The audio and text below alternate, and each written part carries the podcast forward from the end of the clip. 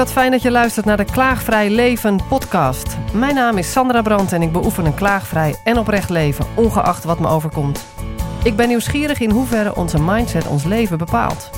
Volg mijn zoektocht naar de antwoorden en ontmoet bijzondere gasten met een inspirerend verhaal in deze serie podcasts. Mijn naam is Madeleine Boerma. En ik, ehm, mijn grote passie is ondernemen vanuit het hart. Ondernemen van binnenuit. En daarbij hoort ook natuurlijk leven. En echte verbinding met de natuur. En dat doen vanuit onze eigen natuur, maar ook in verbinding met, nou, je zou bijna kunnen zeggen, moeder aarde. Ja, want ik heb jou ehm, niet voor niks gevraagd voor deze aflevering. Omdat ik hoor dat jij in de bush probeert te leven. Ja, ik word opgeleid uh, in bushcraft. The craft of the bush, zou je kunnen zeggen. En dat betekent? Dat betekent dat ik leer om in de natuur, met de natuur, buiten te kunnen wonen. Dat wil niet zeggen dat ik helemaal geen uh, tools door mensen gemaakt mag gebruiken. Want we hebben bijvoorbeeld wel een mes en ook een, een potje waar we water in kunnen doen. Mm -hmm. Maar ik leer verder samenwerken met de natuur om in de natuur te kunnen wonen. Te gek. En is dat ook de wens? Wil je ook echt in de natuur gaan wonen? Nou, ik wil niet in een hutje op de hei gaan wonen, zoals dat spreekwoordelijk uh, gaat. Maar ik wil wel um, minder spullen.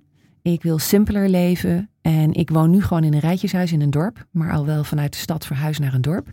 En mijn wens is uiteindelijk om nog dichter bij de natuur te kunnen zijn en te kunnen wonen. En misschien combineer ik dat ooit wel met meer reizen. En, uh, dus dat weet ik nog niet hoe dat erin. Want dat leven in de bush, om dat te leren, ik ja. neem aan, doe je dat in Nederland? Neem niet aan dat je dat nou in Nederland doet. Ik doe dat beide. Ik doe dat in Nederland en in het buitenland. Uh, er zijn een aantal dingen die je in Nederland niet mag doen. Zoals uh, vallen zetten voor vissen of vallen voor een konijntje zetten. En je moet dat toch ook leren. Je kunt in de natuur niet leven van alleen maar granen en vruchten. Dus nee. daar hoort ook een stukje vis en vlees bij. En, Wat vinden de vegetariërs daarvan? Dat je nou, dat ik ben zelf vegetariër. dus echt dat waar? was echt even heel erg slikken. Oh, en ja. je bent het wel gaan geloven? Uh, nou, gaan geloven. Uh, ik zie dat als ik in de natuur wil leven, dat het erbij hoort om ook een visje te eten. En ook uh, als het er op echt op aankomt, te weten wat ik moet doen als ik een konijn zou moeten gaan eten, als het echt nodig is. Dan is het wel belangrijk als je dat met respect en uh, met eerbied voor het beest kunt doen. En dat je ook weet hoe je het beest ten volle kunt gebruiken. Dus zowel de huid als het vlees. Als, en dat leer ik. Dus ik leer villen, uh, huidlooien, uh, het, hele, het hele beest gebruiken. En dat was echt als vegetariër even slikken. Ontzettend. Maar je had zo'n drive dat je dat toch bent gaan leren. Ja, en ik heb me ook voorgenomen om alles te proeven en alles uit te proberen. Uh, dus dat kan zijn een duif, een gans, een konijn. In, en hoe, ga, hoe gaat zoiets? een ree. Hoe gaat zoiets dan? Ga je dan met een hele groep of ben je één op één met de trainer? In de opleiding zijn we met twaalf uh, mensen. Uit, en, uit alle, alle delen van de wereld? Alle delen, nou uit, uit Nederland. Dus alle, alle gelederen in Nederland. Van, van automonteurs tot schippers, tot artsen, tot bomenmensen, ICT'ers, you name it, zitten in de groep. En de leeftijd is ook van, van 25 tot 60. Dus het is echt een heel gevarieerd uh, publiek waarmee we samen optrekken. We trekken ja. een jaar lang samen op. Elke maand een weekend in Drenthe. En één keer per jaar een hele week in Schotland. En die hebben we net achter de rug. Dus je hebt net een week lang konijnen gevild en vissen gevangen? ja, de konijnen waren weer heel slecht. Het is niet gelukt om konijnen te vangen. Ze waren jullie te slim af. Ze waren ons veel te slim af. Maar ik heb wel in een zelfgemaakte fuik van wilgetenen een vis gevangen. En dat is een enorm, ja, ik zou bijna zeggen gaaf gevoel. Dat je dus van een product uit de natuur, namelijk wilgetakken, uh, op een oude techniek om die te, te verweven tot fuik. Die zet je vervolgens uit in de rivier. Je leert over hoe je dat op de beste manier kunt doen. Je vangt vervolgens een vis die, uh, als je dat wil, ook weer gewoon vrijgelaten kan worden. Want die leeft nog, zit niet ja. aan een haak. Nee. En vervolgens uh, kun je, als het nodig is, kun je hem opeten. Ja. En hebben jullie dat ook gedaan? Ja, we hebben ook visjes gegeten. Ja. Niet degene die ik gevangen heb, maar wel andere. Oké. Okay. Ja. Eventjes terug, je bent geboren in Amsterdam. Ja. Je, je, je, je woonde op de Dam. Mijn ouders die waren student en die hadden een kamer met uitzicht op de Dam. Ja. Dus daar zit weinig natuurlijks aan, zou je bijna zeggen. Behalve nou, de duiven. Niks. Ja. Ja. ja. Die worden daar graag geweerd juist van de, van de balkonnetjes. Ja. En hoe is die wens om helemaal vanuit de natuur te gaan leven? Waar is dat ontstaan? Um, nou, het is, het is heel grappig, want eigenlijk ben ik best wel een stadsmeisje. Ik ben ook helemaal niet. Ik heb wel een aantal jaar in Brabant gewoond, ook wel op boerderijen. Maar dat was al na een, een zes, zeven jaar in de stad. En je bent toch wel gevormd die eerste paar jaren. Um, dus voor mij is in de bush leven, ik vind sommige dingen ook gewoon nog wel spannend. Yeah. Overal beestjes, overal van alles en nog wat. En dan moet je je, je, je slaapplekken creëren. En dan denk ik, oh ja, dan ben ik weer dat even dat stadsmeisje. Want slaapplekken, die, die, is geen tent waar je in slaapt. Nee, je slaapt onder een zeiltje. En als het nodig is onder een muskietennet, maar gewoon op de grond in een bivakzak. Je slaapzak gaat in de bivakzak. Je mag nog Oh ja. wel een matje meenemen, maar je ligt dus op de grond. Is dat in Australië noemen ze dat een swag, toch? Ja, en een bivy, bivy bag, Oh, dat ja. soort eh, namen.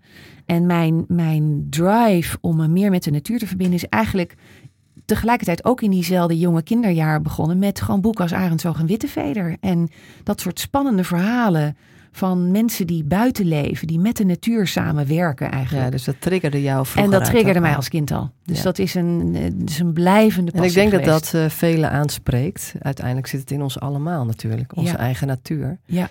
Terwijl we nu vaak niet meer weten waar de kip vandaan komt die we uit Ja. De, de koelvitrine halen. Mijn zoontje van drie die eh, zei laatst toen we een kip zagen lopen van ja, die kan je ook eten. Nee, toch? Zei toch? Ja, precies. Die had de associatie nog niet gelegd tussen de kip en de kipfilet. Nee, Ja. nee, ongelooflijk. Ja, maar dat had ik ook. Dus het Ik- begon al van kinds af aan bij jou. Ja, en vervolgens toen ik op een gegeven moment, eh, en dat is nog niet eens zo lang geleden, een jaar of zes, zeven, zelf naar een dorp verhuisde, waar door de vorige eigenaar in de moestuin al eh, aardbeiplantjes waren geplant, was ik stupefait toen na de eerste oogst aardbei er een vervolgoogst aardbei kwam. Ja. Dus de, we staan zo ver van de Ja. natuur. We weten eigenlijk niet meer hoe dingen groeien Nee. en hoe dingen. En wil je dat ook overdragen? werken. Ik kan me ook voorstellen dat je dit wil overdragen nu al. Terwijl je Nou, het zelf nog aan het leren bent. dat is Want een dit goede toch vraag. Wat Iets wat je eigenlijk iedereen zou willen. Ja, je wil, wat Laten ik merk ervaren. is dat door in de natuur te zijn, ehm, eh, sommige mensen vragen wat haal jij uit de natuur, natuur? En dan denk ik ja, het is bijna omgekeerd. Het is wat de natuur Ja. uit mij haalt. Hmm. Eh, ik word heel erg op mezelf teruggeworpen. En dat is absoluut iets wat ik mee zou willen geven aan anderen. Ehm, ik coach ondernemers, ondernemers die kostwinnaar zijn. En eh, de mensen die mij nu opleiden, geven uiteindelijk ook een opleiding om dit te kunnen overdragen. En in eerste instantie dacht ik, nou, dat wil ik helemaal niet. Maar ik voel steeds meer dat ik denk, ja, leer mij maar hoe ik dit aan anderen kan leren. Dan kan ik het verweven in coaching. Ja. Dan kan ik zeggen, weet je wat we gaan doen? We gaan de natuur in. We gaan samen vuur maken. Ga maar eens kijken hoe dat, wat dat met je doet om je eigen vuur te maken. Dat, dat roept een soort oergevoel. Dat willen we toch eigenlijk allemaal Ja. kunnen weer. Precies. Weer, net Ja. als vroeger. En dan Ja. niet alleen maar met een aansteker en een lucifer, Nee, dat maar ook met niet. natuurlijke materialen. Ja, ja. Hoe doe je dat met een vuursteen? Hoe deden mensen dat vroeger in dat jagers eh Ja. en dat nomadenbestaan? ja, en je zegt van eh, mensen vragen aan jou wat haal je uit de natuur. Ik dacht daar achteraan meteen, wat ik wel eens gelezen heb, is dat het een wisselwerking is dat de natuur ons iets geeft, maar dat Ja. wij ook iets geven aan de natuur. Dat het de hele tijd Ja. een heen en weer gaan is. Hoe ervaar jij dat? Nou, het is ook een hele confronterende eh, reis. Die, en, en dat geldt, dat is voor iedereen anders van die 12, 13 mensen met wie ik in opleiding ben. Maar voor mij is het heel erg, eh, kan ik blijven vertragen? Eh, kan ik blijven luisteren naar wat de plek, de dieren, de planten, de bomen mij eigenlijk te vertellen hebben en hoe ik die kan gebruiken? Want je maakt tools ook van materiaal uit de natuur. Hmm. Ehm, en kan ik van daaruit met aandacht gaan focussen en mijn dingen doen die ik nodig heb om te overleven? En eh, Ik, dat ik is voel een, aantal continue- frustratiemomentjes aankomen. ja, nou die zijn er. En ik Ja. moest vreselijk, ja, jouw, jouw thematiek van niet klagen, nou dat is een enorme uitdaging in de natuur, niet mopperen. Ik Ja. zonk vorige week met mijn rechterbeen 60 centimeter in een koeiendrekkuil. En dan sta je dus weer op dat pad en je stinkt en je bent vies. En zie dan maar, ze had echt een split second Ja. de keuze van ga ik mopperen zijn we en klagen. gewend, hè? Of ga ik lachen en ga ik de rivier in en mezelf wassen. Tussen de koeien en de kalfjes. Ja. En dat is zo mooi van, van het is een continue wisselwerking tussen hoe reageer ik op de natuur. Welke tools heb ik nodig? Hoe kan ik die ook met respect? Je gaat geen nieuwe bomen omzagen als je ook oud hout kunt gebruiken. Maar soms heb je nieuw hout nodig. Hoe doe je dat dan? Welke Ja. takken gebruik je dan? Hoe haal je die uit de boom? Dus het is een continue wisselwerking. Ja. En Madeleine, we hebben het over hele mooie thema's van eh, leven in de natuur, maar ook eigenlijk heeft het alles te maken met je eigen natuur. eh, omgaan met frustratie. ehm, wat nou als het niet lukt? En dat is in de natuur wel heel erg knijterduidelijk zichtbaar. Want in de stad kun je nog makkelijk kiezen voor alternatieven. Als het tegen zit en je tram komt niet, dan pak je wat anders. Maar in de natuur, als je vuur nodig hebt en het wil even niet, hoe dan? Ja, je komt veel een- meer nog jezelf tegen misschien. Of niet? Het, Hoe ervaar eh, jij dat? Ja, ik vind het een, een continue spiegel. Ehm, en ik denk dat hoe verder je afstaat van de natuur, hoe groter die spiegel is. En voor, eh, neem mezelf even als stadsmeisje. Ik heb dus best wel een brug te slaan naar de natuur. En met vuur maken Ehm, ik geef die parallel ook heel vaak naar ondernemen. Ondernemen is heel erg eenvoudig als alles goed gaat. En alles Nou, het zit leven mee. ook, hè? En het leven Ja, ook. ja. Weet je, alles loopt op rolletjes. Hup, dan doen we dit, dan doen we dat. Niks om te Wil ik vuur maken terwijl om mij heen alles drijfnat is? Wat doe ik dan? Ben ik in staat om al s'avonds bijvoorbeeld na te denken van... hé, hey, het zou vannacht wel eens kunnen gaan regenen. In Schotland, waar we vorige week zaten, een reële kans. Dan moet ik dus s'avonds, ook al ben ik moe en wil ik mijn bivakzak in... moet ik toch tondel, dat is materiaal wat je nodig hebt om het vuur aan te maken... gaan verzamelen wat op dat moment nog droog is. Ik moet Is brandhout dat iets gaan van verzamelen. hout? Is een onderdeel van de boom? dat kan hout zijn, dat kan mos zijn, dat kan berkenbast zijn. Ah, de start van het vuur noemen ze tondel. Dat noemen ze tondel. En bijvoorbeeld berkenbast is prachtig materiaal. Dat kun je schrapen, dat kun je aansteken. Daar kun je van alles nog wat mee doen. En daar zit olie in. Dus dat brandt ook als het regent. Oh ja. Want olie brandt ook als het regent. ja. Dus dat betekent dat als je... ehm, dat je eigenlijk ook eh, gevraagd wordt om continu...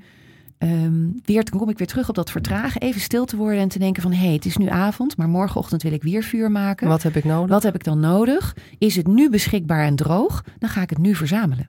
Dus Maar het is heel erg in het moment van nu leven. En een metafoor voor het dagelijks leven. Jij hebt vooral met ondernemers te maken, maar ook voor het dagelijks leven. Van eigenlijk regelmatig stilstaan, vertragen. Wat heb ik nu nodig?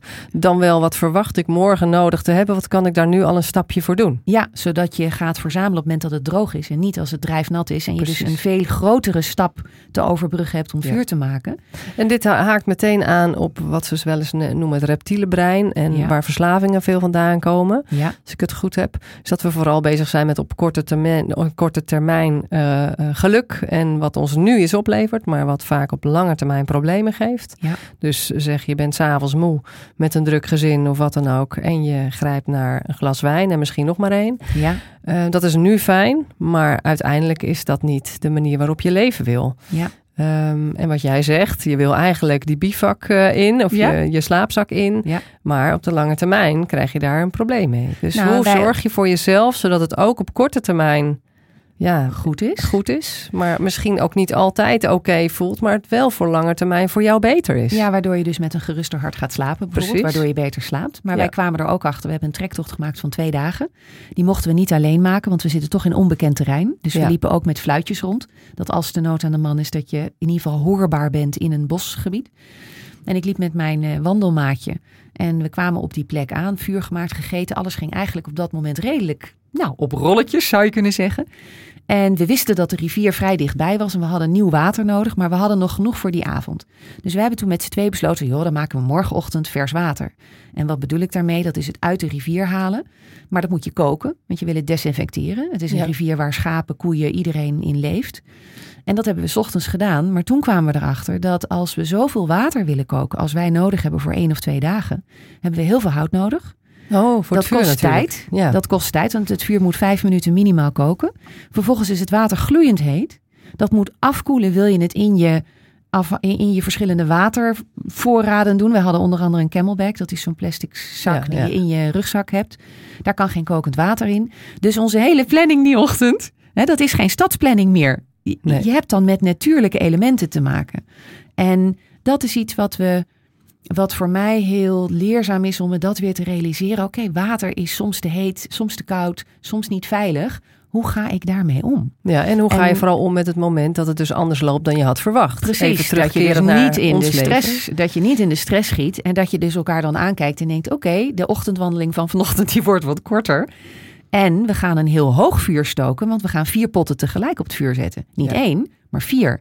En dat zijn potjes die aan een, aan, een aan een stok moeten hangen. Daar moet je een constructie voor maken. Ja. Dus we hebben ook bouwtechnisch iets nieuws moeten bouwen Ja. om vier potjes op het vuur te zetten. Ja, dus creatief iets nieuws gedacht. En daar zit alweer in, als je dus niet klaagt, als je dat, dat in ieder geval probeert, dan heb je dus te kijken naar wat wel. Ja.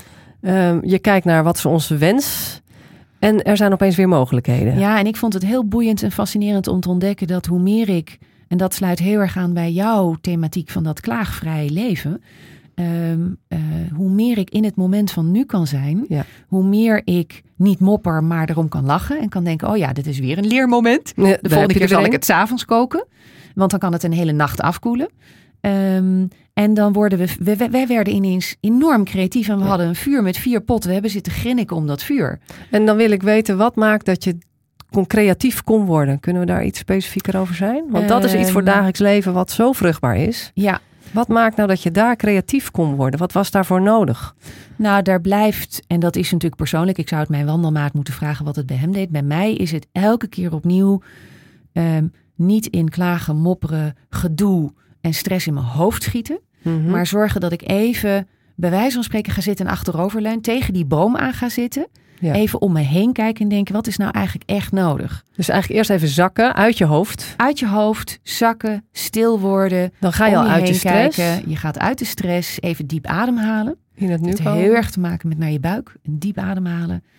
En er is een prachtig gedicht wat ik niet uit mijn hoofd ken, maar ik ken een heel stukje, een klein stukje daarvan van David Wagoner. Ja. Die heeft oude Indiase wijsheden opgetekend en sommige in dichtvorm. Eh, de man leeft nog, hij is dik in de tachtig. En eh, wat hij eh, zegt is, als je in het bos verdwaald raakt, en verdwaald kan ook zijn dat je in je hoofd verdwaald raakt, Ja. dan zegt hij stand still. En ik zal kijken of ik het me goed kan herinneren. Want dan zegt hij eigenlijk, de bossen zijn niet verdwaald. Wij zijn verdwaald. Mooi. Dus ja. hij zegt stand still. The trees ahead and bushes beside you are not lost. En dat is eigenlijk wat op zo'n moment nodig is. Is dat je zo vertraagt dat je weer verbinding maakt met de omgeving waar je bent. En je realiseert, oké, ik heb water, dat is al luxe. Ja. Ik heb hout. Wauw. Ik dus kan je, kijkt, je maken. waardeert naar wat je al hebt daardoor. Je waardeert wat je al hebt. En je gaat kijken, hoe kan ik die inzetten? En is het nou zo belangrijk dat ik een wandeling maak van een uur? Of was dat een mindconstruct, waardoor ik wel wil laten zien dat we een trektocht hebben gemaakt met een wandeling van nog een uur? Het ego. Het ego. Of gaat het erom dat ik in alle rust goed voor mijn water kan zorgen, daarmee goed voor mijn lijf, daarmee eigenlijk ook de natuur eer en zeg dankjewel rivier dat jij hier bent en dat ik daar gebruik van kan maken. Madeleine, je hebt ook een boek geschreven. Daarnet had je een stukje van een gedicht, namelijk stiekem voorgedragen, zag ik. Ja. Jij zat het bladeren in jouw boek. Het boek heet Het Zakelijke Hart. We komen nu bij een kern van ons gesprek waar ik heel gelukkig van word. Want dat is iets wat ik ook elke keer probeer te pakken. Het is iets waar je heel makkelijk aan voorbij gaat. Maar wat ontzettend waardevol is om het te pakken, om het in woorden te vatten en er even bij stil te staan. En dat is eigenlijk het moment waarop iets anders loopt dan je had verwacht. Daar ontstaat vaak onrust. Wat wij heel onbewust doen is naar ons hoofd schieten. We gaan erover mopperen of we gaan de schuld geven aan iets om het maar even een plek te geven, om maar van die onrust af te zijn. De schuld kunnen we geven aan onszelf of aan een ander of aan de situatie of een ding. Maar jij zegt ook al, want dat zou een blokkade zijn van onze creativiteit volgens mij. Ja. Dus als het je lukt om op dat moment te zien wat er dan gebeurt, dan kun je jezelf weer even resetten uit dat hoofd. Even in je lijf, tegen die boom aan gaan zitten zoals jij letterlijk dan doet. Waardoor je weer even ontspant Mhm. uit de stress. En daar ontstaan opeens weer andere mogelijkheden. Jij zegt al, toen kan ik zien, hé, hey, maar ik heb water, ik heb vuur. Dus je gaat waarderen. Dat is meer wat lager in je lijf, zeg maar, alsof het daar Ja, ja. spreekt in plaats van dat krampachtig in je hoofd. En vanuit wat je dan weer waardeert en de ontspanning en de uitdaging die voor je ligt, gaat die creativiteit borrelen. Ja. Maar meer vanuit een beweging, nou ja, ik zit het nu te maken, Ja, hè, ja, de ja. luisteraars zien het niet. Een, een beweging die meer voor je, voor je borst eigenlijk gebeurt dan zo krampachtig vast in je hoofd. Want daar zit dat vastdenken. Ja. En daar meer ademend naar beneden. En mogelijkheden zie je dan weer. De creativiteit ontstaat, waardoor jij dus, of met je maat, vier pannetjes tegelijk aan een stok een bouwconstructie maakte. En meer tegelijk ging koken. Waardoor je korter dat vuur moest Ja. stoken natuurlijk. Ja, ja. waardoor je ineens eh, bij spreken eh, 3,5, 4 liter kookt in plaats van één per Ja, keer. En ja. gewoon twee keer zo lang bezig bent, of vier keer zo lang. En je ochtendwandeling werd daardoor natuurlijk korter. Het was überhaupt iets wat alleen nog maar in je mind zat. Dat was een Ja. verwachting. Dus Ja. dat heb je dan ook gewoon te Ja. realiseren. Dat en het alleen... is ook de, de, de, het vergelijk wat je kunt hebben op het moment dat je zo op trektocht bent met de anderen die op trektocht zijn. Hè? Want we waren verdeeld in groepjes van twee, drie. Ehm, en dat is natuurlijk wat we in het dagelijks leven ook heel veel doen. We doen het als ondernemers, we doen het als mensen. In welke rol we ook allemaal hebben, we vergelijken ons zo snel met anderen. Dat is ook iets wat we in ons hoofd doen. Hè, dus dus ehm, op het moment dat je aan het trekken bent en je ontdekt... het is belangrijker dat ik voor mijn water zorg. En we hebben een hele creatieve manier gevonden. We hebben echt moeten schaterlachen om dat vuur met die vier potjes. Daardoor was de wandeling wat korter. Vervolgens komen we centraal weer bij elkaar en blijken er, weet je wel, zo'n clubje van drie kerels van 25, die zijn helemaal de berg op en die hebben de watervallen bezocht. Ja, dat hadden wij niet gedaan. Dan kan ik ook in mijn ego schieten en denken, shoot, Dat heb je zij gemist. wel en ik Ja. niet. Terwijl ik heb weer een hele creatieve manier ontdekt met takken met feest erin, waar ik stokken aan gehangen heb, om op een hele mooie manier weer iets met mijn vuur te doen. Dus het is zo belangrijk om elke keer voor mij is het eh, eh, zo belangrijk. Het is een, een spiegel om elke keer weer te denken: oh ja, ik vergelijk me met anderen. Ik ga mijn hoofd zitten. Ik loop als een kip zonder kop rond als ik gestrest ben. En we hebben het allemaal. En eigenlijk ontstaat dan op dat moment hetzelfde. Dus zodra we ons gaan vergelijken met een ander, ontstaat er onrust. Want iets gaat anders dan je verwacht. Je zit, giet weer in je hoofd Je met de in je stress. hoofd, De kunst is stress. de zakken omlaag. Ja. En dan weer te zien en te waarderen wat je al Ja. wel hebt gedaan. Of wat je wel, wie je wel bent gewoon. Zonder dat je iets hebt gedaan al. Ja. Ja. ja waardevol. En het is, ehm, ik merk dat het eh, heel makkelijk is om dat te doen. Of makkelijker als ik in de natuur ben. Maar de uitdaging is natuurlijk, hoe doe ik dat thuis? leven. Hoe doe ik dat in mijn Ja. dagelijks leven? En ik kan nu al het verschil zien tussen. Ik ben natuurlijk een week nu in de natuur geweest. Dat is ook meer dan een weekend. Voordat ik ging, en dat merkte ik de avond dat ik de eerste keer mijn tarp, zoals dat heet. Dat is het zeiltje wat je mag spannen waar je onder ligt. Ja. Op het moment dat ik aankwam, kwam ik uit een hele hectische, drukke tijd. Zoals we allemaal wel eens hebben. Alles tegelijk, vlak voordat je op reis gaat. Dit moet nog, dat moet nog, late avond. Daardoor ben je toe aan vakantie. Daardoor ben je toe aan vakantie. Maar dit was een werkopleidingsweek. Dus dat is ook een ander soort vakantie. En ik probeer dat zeiltje op te spannen. En dat wil ik snel doen. Wat gebeurt er als je het snel wil doen? Niks loopt zoals je wil. Dus alle touwen raakt in de war. Dat was ook weer zo'n leermoment. Nee, Madeleine, rustig. Terug naar de basics. En het mooie was van die trektocht in het midden van de week. Dat ik meteen kon oefenen van, oh ja, wacht even. De eerste avond, dat ging niet in die stress. Doe het nu eens heel rustig. Kijk eens naar de plek. Hoe lig je het lekkerst? Welke bomen kun je gebruiken om je touw aan te spannen? En we hadden binnen 10 minuten hadden we alles hangen. Ja. En En, hele, en de hele tijdsfactor verandert natuurlijk ook. tijdsfactor verandert. En je kunt dat meenemen naar nu. Maar dat betekent dat ik dus op, hè, ik ben nu bijna een week thuis. Dat ik deze week al een paar keer heb gedacht: oh ja, hoe deed ik dat in het bos? Stilzitten tegen een boom. Nou goed, ik heb in de tuin een boom waar ik wat lastig onder kan zitten. Maar kan wel even in de tuin gaan zitten en denken: oh ja, wat is er eigenlijk echt nodig nu? Mhm. En dan zakt alles. Goed, we hebben het nu al een paar keer gezegd. Dan Ja. zakt alles, het vertraagt. En dan ben je eigenlijk sneller daarna. Antwoorden komen ook vanzelf. op. Antwoorden komen. Eh, creativiteit heeft echt baat bij rust en stilte in ons hoofd. Ja, en aanwezigheid. Aanwezigheid. En eh, mijn passie is heel erg de natuur. Ehm, en ik heb eigenlijk twee dingen waar ik gepassioneerd over ben. Dat Mag is ik je heel even onderbreken? Want Ja. je zegt iets heel moois. Namelijk creativiteit. Ik moet daar gewoon nog even over laten Ja. zakken namelijk. Ja. Zei iets heel moois. Ja, dat is niet ook nodig is. Ja. Dus creativiteit eh, eh, heeft baat bij rust en stilte in je hoofd, zei Ja. je. Aanwezigheid in je lijf, zei, dacht ik meteen achteraan. ja. Eh, en, maar daar hoort ook nog een stukje bij, dat, dat, dat oordelen. Maar dat is ook rust en stilte. Dat oordelen moet er ook niet tussen zitten dan, inderdaad. Want dat maakt creativiteit weer dood. En John Cleese heeft een prachtig, wat natuurlijk een meester is in, in, in comedy en in creativiteit, hè, Ja, met van ja. de Monty Python eh, Club. Die heeft een, een lezing, lecture gegeven in, eh, op een Belgische universiteit. Je kunt sommige fragmentjes nog wel op YouTube vinden. En daar heeft hij het over creativiteit en wat creativiteit nodig heeft. En wat ik me nooit zo gerealiseerd heb, wat hij zei. En ik ontdek dat dus in de natuur via een andere weg. Ja. Creativiteit, creativiteit, zegt hij, heeft baat bij het uitsluiten van allerlei impulsen. Bij een De ruis, tijdsblok, bij de ruis uitsluiten. Bij een tijdsblok dat je bij spreken zegt, ik ga twee uur lang, doe ik niets anders Dan dit. dan gewoon stil hier zitten met mijn pen en mijn papier. Mhm. Of hoe je het doet met je penseel en je, en je schilderblok, maakt niet uit. Ehm, en dat is eigenlijk wat ik ook ontdek via het bushcraft in de natuur. Dat naarmate ik alles, allerlei factoren uitsluit. Geen telefoon, geen afleiding, geen eh, geluid, geen... eh, nou, je zou bijna kunnen zeggen geen radio. Hè? We zitten Ja. hier ook voor de radio. Alles uitsluiten.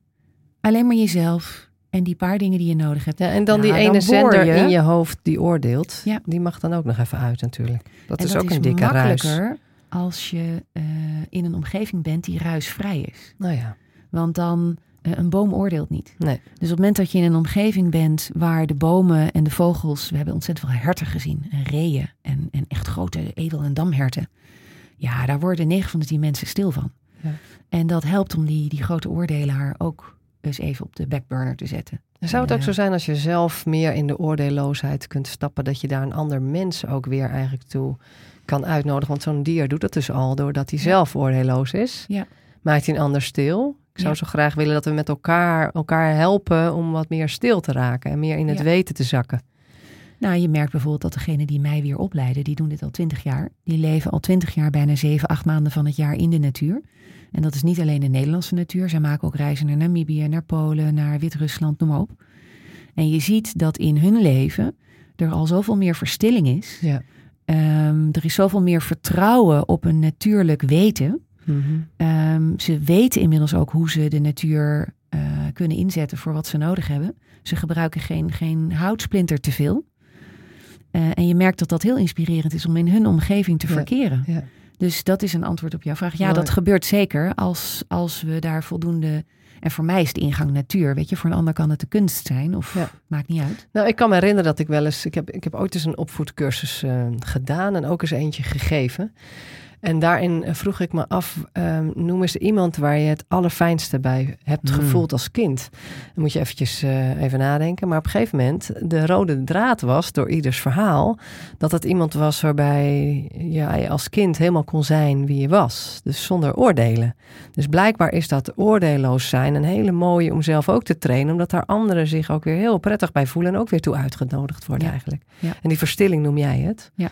Nou, en, en vaak zijn dat in. We leven niet meer in die gemeenschappen. Maar vaak zijn dat grootouders bijvoorbeeld. Hè, die een andere band met hun kinderen hebben. Voor mij waren dat ook grootouders. Ja. Waar, waar niet hoefde en alles mocht. Ja, eh, die alle zeeën van tijd hadden. Waar de factor tijd dus ook een andere waarde had. ja Een, kloktijd. eh, kloktijd. Ja, ja.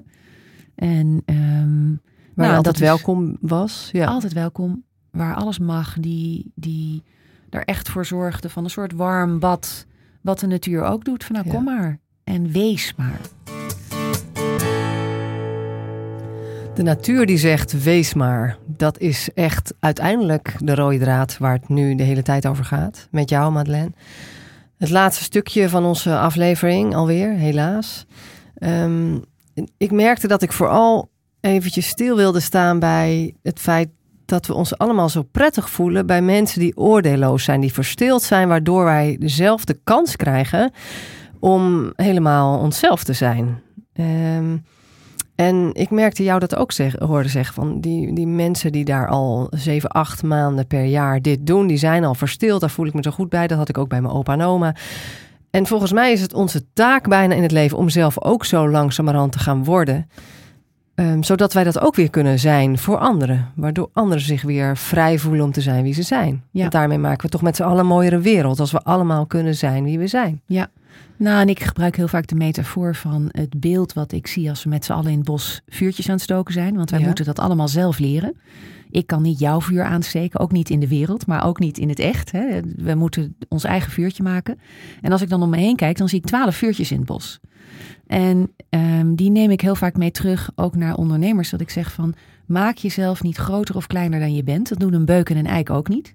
Een beuk is een beuk, een eik is een eik, een berk is een berk. Eh, bomen hoeven zich niet anders voor te doen dan ze zijn. Dat hoeven wij als mensen eigenlijk ook niet.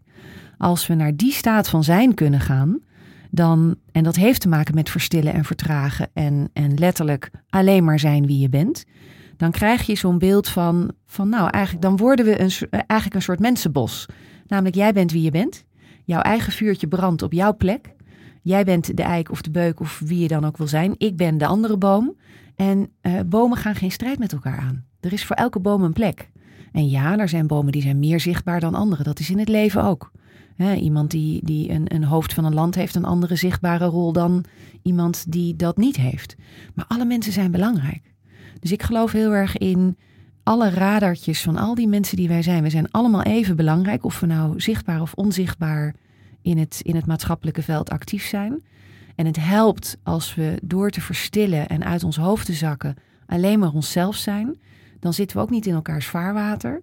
En dan worden we aangenaam gezelschap voor elkaar. Ja. En met elkaar worden we een aangename Dus community. compe- competitie is dan niet nodig, want die zit Competitie toch niet in elkaars vaarwater. Scheelt Nee. weer. Nee. En, en dan, dan ontstaat er zo'n rust. En dat is eigenlijk iets wat, wat bushcraft mij brengt. Het, wat de natuur gewoon ons dagelijks voorschotelt. Want in de natuur is dat al zo. In de natuur wordt niet gedood om niet. Daar wordt alleen maar gedood als het echt nodig is. In de natuur eh, tolereren alle planten en bomen elkaar. Eh, alle, hè, daar zit een hele andere Er is ook geen natuurlijke schaamte. orde. Daar is geen schaamte, daar is geen schuld, daar is, daar is alleen maar zijn. In mijn volgende leven word ik een boom. Nou, bijvoorbeeld. Uh, er is ook een boom op de cover van jouw boek. Ja.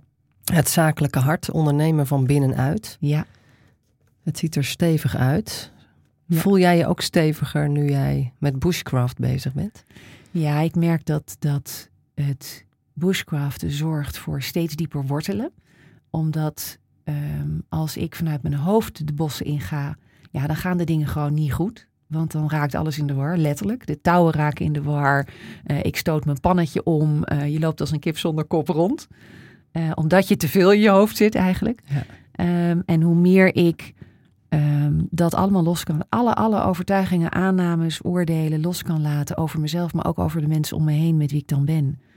En heel erg kan, kan zijn met de elementen.